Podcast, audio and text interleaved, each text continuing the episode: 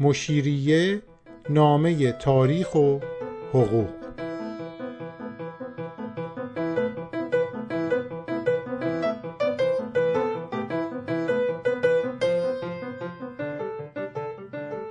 قسمت دوم از فصل دوم. این دفتر حکایت آغاز اعزام محصل به اروپا. قسمت قبلی با چهار محصلی که قراره به لندن برن آشنا شدیم. اما یه نفر باقی مونده و اون میرزا ساله شیرازیه که از بقیه جداش کردم. و می‌خوام در این قسمت و قسمت بعدی در موردش باهاتون صحبت کنم. شاید بگین که بابا چه خبره؟ خب مثل بقیه می‌تونیم بگیم میرزا ساله پسر فلانی بود فلان کار رو کرد در تبریز انتخاب شد به انگلستان هم اعزام شد. و سلام و تمام بریم سراغ بقیه موارد. اما میرزا ساله شخصیتی نیست که ما بتونیم باهاش اینطور برخورد کنیم. حتما از خودتون سوال می‌کنید که چرا باید اینقدر در موردش با جزئیات حرف بزنیم؟ نمی‌خوام به این سوال اینجا جواب بدم. دعوت می‌کنم با همدیگه بریم جلو. زندگی عجیب و غریب این آدم رو با همدیگه بررسی کنیم. اون وقت آخر این دو قسمت شاید شما هم با من هم نظر بشین که میرزا ساله ارزش اینو داشت و داره که ما در موردش بیشتر بدونیم. خب حالا بعد از این همه تبلیغات برای میرزا ساله ببینیم میرزا ساله کی بود کجا به دنیا اومد و چه کارایی کرد. میرزا صالح کازرونی یا همون میرزا صالح شیرازی؟ پسر حاجی باقرخان کازرونیه. این حاجی باقرخان یکی از فرمانده های قشون فارسه پسرش یعنی صالح هیچ علاقه ای به کار نظامی نداشت. چون قبلا اینطور بود. کسایی که نظامی بودن بچه هاشون هم وارد کار نظام می شدن یا اونایی که مصطفی بودن پسراشون می‌رفتن سراغ کار مصطفیگری. اما میرزا ساله از همون بچگی مسیر خودش رو تعیین کرد. گفت من می‌خوام برم خوندن و نوشتن یاد بگیرم میرزا بشم و کارهای دیوانی و اداری و مصطفیگری انجام بدم. به همین خاطر در همون نوجوانی عنوان میرزا رو گرفت. تو قسمت قبلی هم توضیح دادم که میرزا به کسی گفته می‌شد که اهل درس و مشق و کتاب و اینا باشه. اهل قلم رو می‌گفتن میرزا. معمولا کسایی که خوندن و نوشتن یاد می‌گرفتن یا وارد کار دولتی می‌شدن که بهشون می‌گفتن میرزا یا می‌رفتن آخوند می‌شدن ملا می‌شدن. که میرزا ساله اصلا از کار آخوندی و درس در حوزه ها بدش میومد تا آخر عمرم با طبقه روحانی دلش پاک نشد حسابش صاف نشد. و تا جایی که تونست به طبقه روحانی و آخوند ایراد می‌گرفت. حالا در ادامه که بریم قسمت بعدی یه جملاتی از سفرنامش می‌خونم که نشون دهنده نظرش نسبت به طبقه روحانی بنابراین بین این دو راهی که قرار گرفته بود حوزه های علمیه و کار دیوانی کار اداری کار اداری رو انتخاب کرد. خب تا اینجای کار ما فقط یه جسارت ازش دیدیم. که کار پدر رو دنبال نکرد و میرزا شد. کار به اینجا ختم نمیشه. عید نوروز سال 1190 که میشه آوریل 1811 یه اتفاقی حوالی شیراز میفته که زندگی میرزا صالح رو زیر و رو می‌کنه. اونو تبدیل به یه آدم دیگه می‌کنه. مسیرش رو از شیراز جدا می‌کنه و اونو به سمت زندگی جدید می‌بره. داستان از این قرار بود که یه کاروان بزرگ که سرپرستش و یه انگلیسی به نام سرگور اوزلی بر عهده داشت به اطراف شیراز می‌رسه. در کنار مقبره حافظ اتراق می‌کنن. حالا داستان این کاروان چی بود؟ باید برگردیم به یک سال پیش. این هیئت انگلیسی از لندن حرکت کرده بود. حدود هفت ماه رو دریا بودن اینا. از لندن به ریو دو جانیرو در برزیل میرن از اونجا به سیلان در جنوب آسیا میرن بعد به هند بمبئی و از هندوستان به بوشهر. یک مسیر طولانی و پرخطری رو طی می‌کنن. به بوشهر که می‌رسن به دلایلی که توضیح میدم خیلی آهسته حرکت می‌کنن تا می‌رسن به شیراز. برای اینکه متوجه بشیم این هیئت چقدر هیئت مهمی بوده بیایم ببینیم که اعضاش کیا هستن.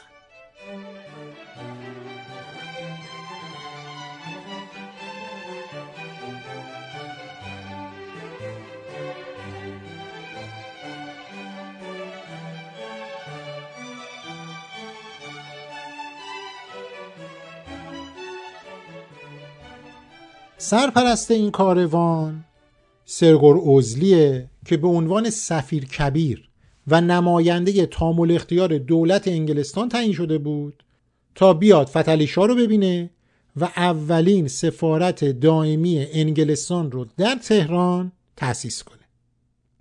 همراه خودش تعدادی نظامی و دیپلمات آورده بود. طبق معمول همراه خودش همسرش هم بود خانم اوزلی که یک بچه سه ساله هم داشتن و یک بچه نه ماه هم این خانم در شکم داشت. علت این که از بوشهر تا شیراز رو خیلی آرام اومدن و خیلی طول کشید به این خاطر بود که این خانم باردار بود و روی تخت روان می اومد. نمی‌تونست سوار اسب بشه. به همین خاطر توی اون کوههایی که بین بوشهر و شیراز هست خیلی آروم حرکت کردن تا این خانوم آسیب نبینه.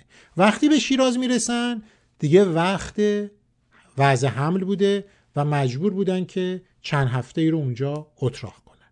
و همین اتراق زندگی میرزا صالح رو هم عوض کرد. اعضای دیگه این کاروان یکی برادر بزرگ سرگوروزلیه به نام ویلیام اوزلی که منشی خصوصی سفیر بود و در تحقیقاتی که قرار سرگوروزلی در مورد ادبیات و تاریخ ایران انجام بده کمکش کنه. چون هر دو برادر اهل تحقیق بودن ادیب بودن و می‌خواستن ببینن که در تاریخ و ادبیات ایران چه میگذره. نفر بعدی سر جیمز موریه هست که به عنوان منشی سفارت تعیین شده بود.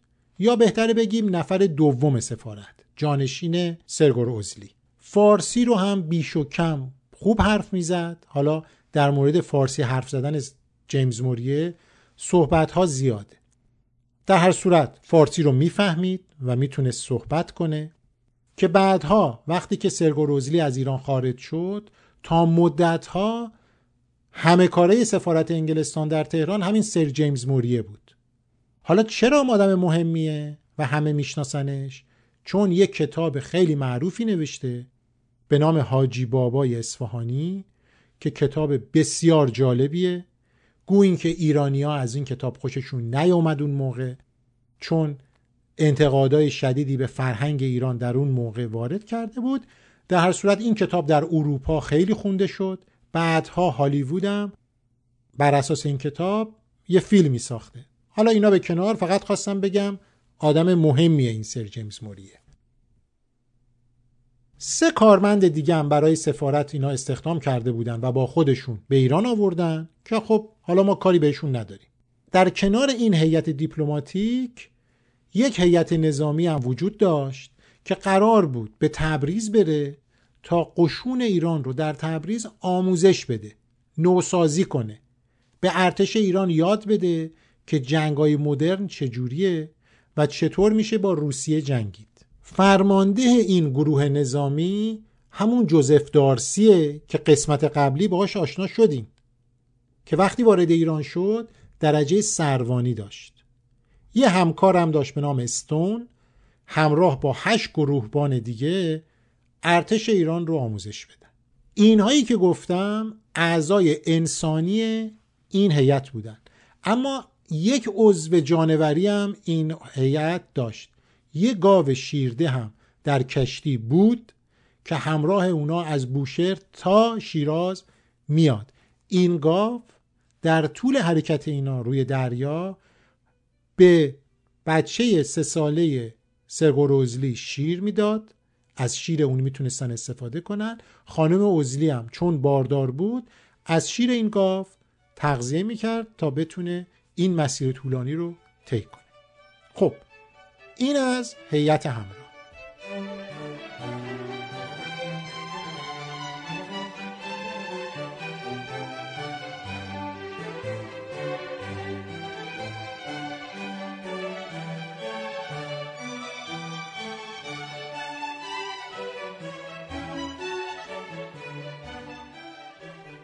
هنوز هیچ حرفی از میرزا صالح نزدیم. بذارین معموریت های این هیئت رم بگم. بعد اون موقع بریم سراغ میرزا صالح تا بهتر متوجه بشیم که زندگیش چطور عوض شد. مهمترین معموریت این هیئت یا بهتره بگیم مهمترین معموریت سرگوروزلی این بود که در تهران با فتلیشا صحبت کنه یه تکه زمین از فتلیشا بگیره و سفارتخانه دائمی انگلستان در تهران رو اونجا بسازه. دولت انگلستان هم گفت ما بهت پول میدیم حدود 8000 پوند بهت میدیم که نزدیک 900 هزار دلار امروزیه. اونجا هزینه های لازم این ساختمون رو بده. البته حواسمون باشه ساختمانی که سرگور اوزلی برای سفارت تعیین کرد این ساختمانی نیستش که الان در تهرانه. یه ساختمون دیگه بود. در هر صورت. این یکی از معمولیت های مهم بود که سفارت اونجا ساخته بشه بعد از این هر هیئت دیپلماتیک یا نظامی که به تهران میره در این سفارتخونه مستقر بشه خود سفیرم اونجا باشه بتونن کارهای مربوط به ایران رو انجام بدن. معمولیت بعدی این هیئت که شاید براتون عجیب باشه دستور داده شده بود که اینا برن در ایران بگردن. گیاه های کمیاب بذر ریشه چیزهایی که در انگلستان نیست. پیدا بکنن برای باغهای سلطنتی کیو که باغهای سلطنتی معروفی هم هست. امروز هم وجود داره. خریداری کنن به انگلستان بفرستن. یه مأموریت دیگه ای که شاید براتون عجیب باشه این بود که این هیئت بره بگرده نسخه های خطی عربی و فارسی رو به قیمت عادلانه برای بریتیش میوزیوم لندن خریداری کنه. سالانه حدود 600 پوندم برای این مسئله اختصاص دادن. یه چیزی حدود 70 هزار دلار امروزی. اتفاقا این کار رو ویلیام اوزلی همراه با ویلیام پرایس که یادم رفت بگم یه شخص دیگه هم در این هیئت عضو بود به نام ویلیام پرایس که با ویلیام اوزلی همکاری می‌کرد. اونا قرار شده بود نسخه های خطی عربی و فارسی رو در ایران پیدا کنن و بخرن و بفرستن برای موزه لندن. خب با این تفاصیل برگردیم به مقبره حافظ در 211 سال پیش. گفتم دلیل اقامت این گروه این بود که خانم اوزلی دیگه زایمانش نزدیک شده بود می‌خواست وضع حمل کنه که اتفاقا وضع حملم می‌کنه. دختری به دنیا میاد که اسمشو می‌ذارن الیزا شیرین.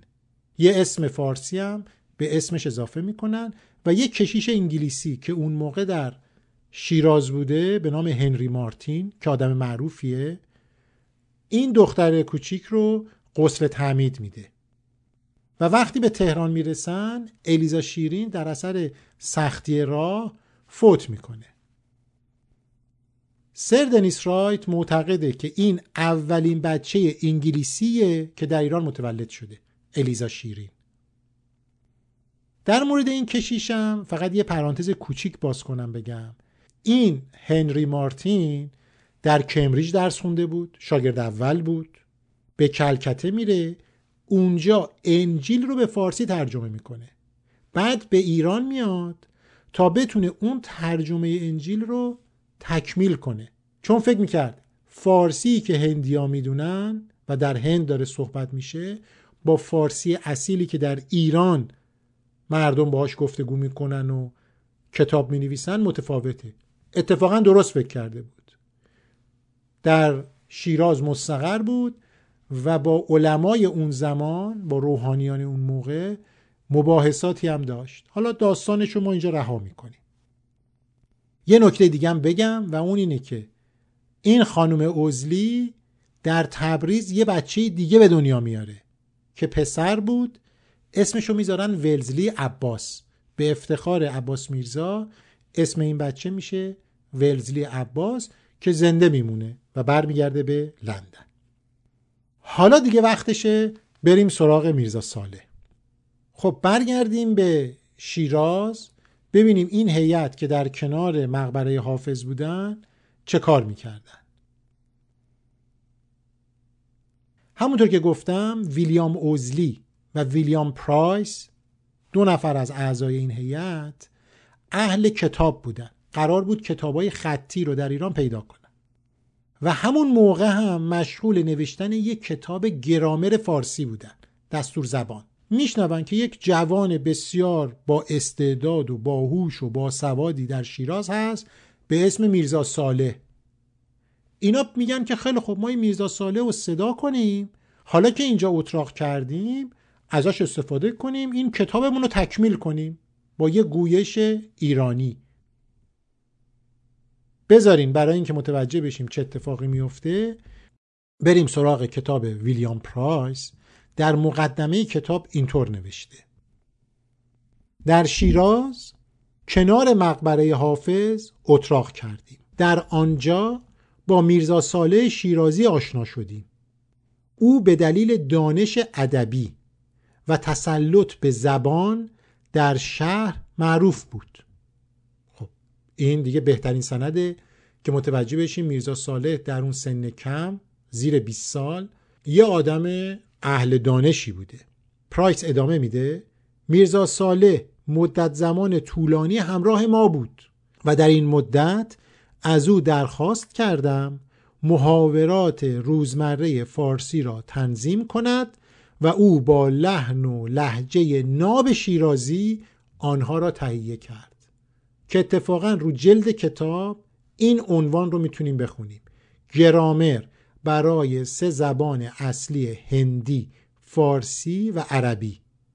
بعد روی جلد اون پایینش نوشته شده بر اساس طرحی کاملا نو و آسان به انزمام محاورات فارسی تهیه شده توسط میرزا صالح شیرازی برای نویسنده کتاب. به انگلیسی اینا رو نوشته.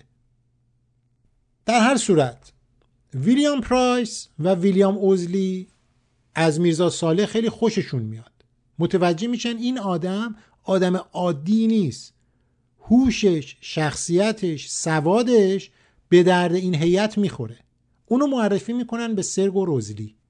سرگو روزلی وقتی متوجه چنین آدمی میشه این شور و شوقش برای یادگیری رو می‌بینه بهش میگه می‌خوای با ما بیای؟ چی بهتر از این برای میرزا ساله کیه که این پیشنهاد رو رد کنه؟ اونم میرزا ساله با اون روحیه ماجراجویی که داشت. درجا قبول می‌کنه. از اینجا زندگیش وارد مراحل تازه و هیجان انگیزی میشه. بنابراین سرگو روزلی اونو به هیئت انگلیسی اضافه می‌کنه. همراه این هیئت به اصفهان و تهران بعدم به تبریز سفر می‌کنه. میرزا ساله نه منشی این گروه بود نه همراه رسمی این هیئت دیپلماتیک بود نه راهنمای سفر نه مهماندار هیچی نبود. یک همسفر دانا باهوش و باحال که همه از این جوون خوششون میومد.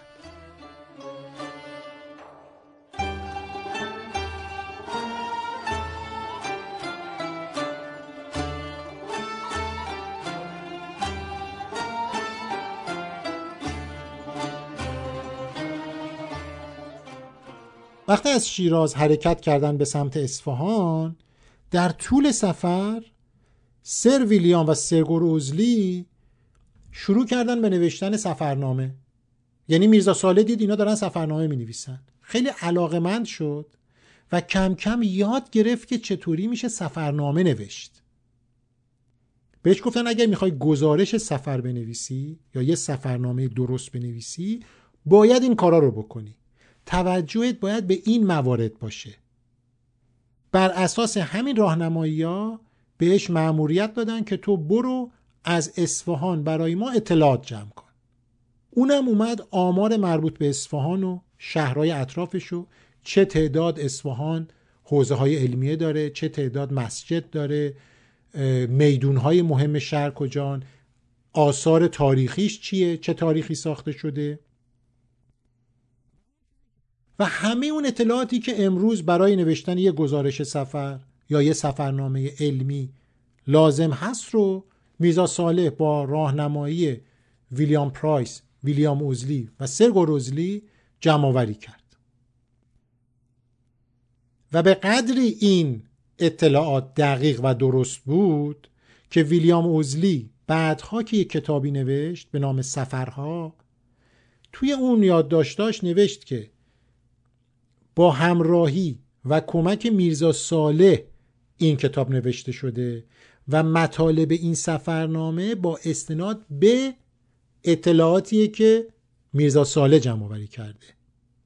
حالا چرا اینو اینقدر دارم با جزئیات میگم؟ به دلیل اینکه سفرنامه ای که میرزا صالح در لندن می نویسه بر اساس این چارچوبیه که در طول سفر با اوزلیا یاد گرفته بود. خلاصه این هیئت به تهران می‌رسه. وقتی به تهران می‌رسن خب میرزا صالح در تهران مدتی میمونه. وقتی قرار میشه که هیئت نظامی به تبریز بره میرزا ایساخان قائم مقام فرعانی که مشهور بود به جذب آدمای نخبه به این گروه میگه این جوونم با خودتون به تبریز بیارین. ما باهاش کار داریم. میرزا صالح به تبریز می‌رسه. فورا در دستگاه دارالحکومه تبریز به کار گرفته میشه. در تبریز یه افسر انگلیسی بلند قامت واقعا دو متر بوده. افسر پیاده توپخانه به نام سر هنری لینزی. این سر هنری لینزی مشاور نزدیک و دوست نزدیک مورد اعتماد عباس میرزا بود و تا آخر عمرش هم از تبریز خارج نشد. فقط اینو بگم که در زمان امیر کبیر فوت می‌کنه 1851 به دستور میرزا تحقیقخانه امیر کبیر یه تشی جنازه رسمی بزرگ با شکوه برای این افسر انگلیسی به دلیل خدماتی که به ارتش ایران کرده بود به عمل میاد و در قبرستان ارامنه در تبریز دفن میشه. میرزا صالح به دلیل اون سوابق و سوادی که داشت بهترین شخص بود برای منشیگری سر هنری لینزلی.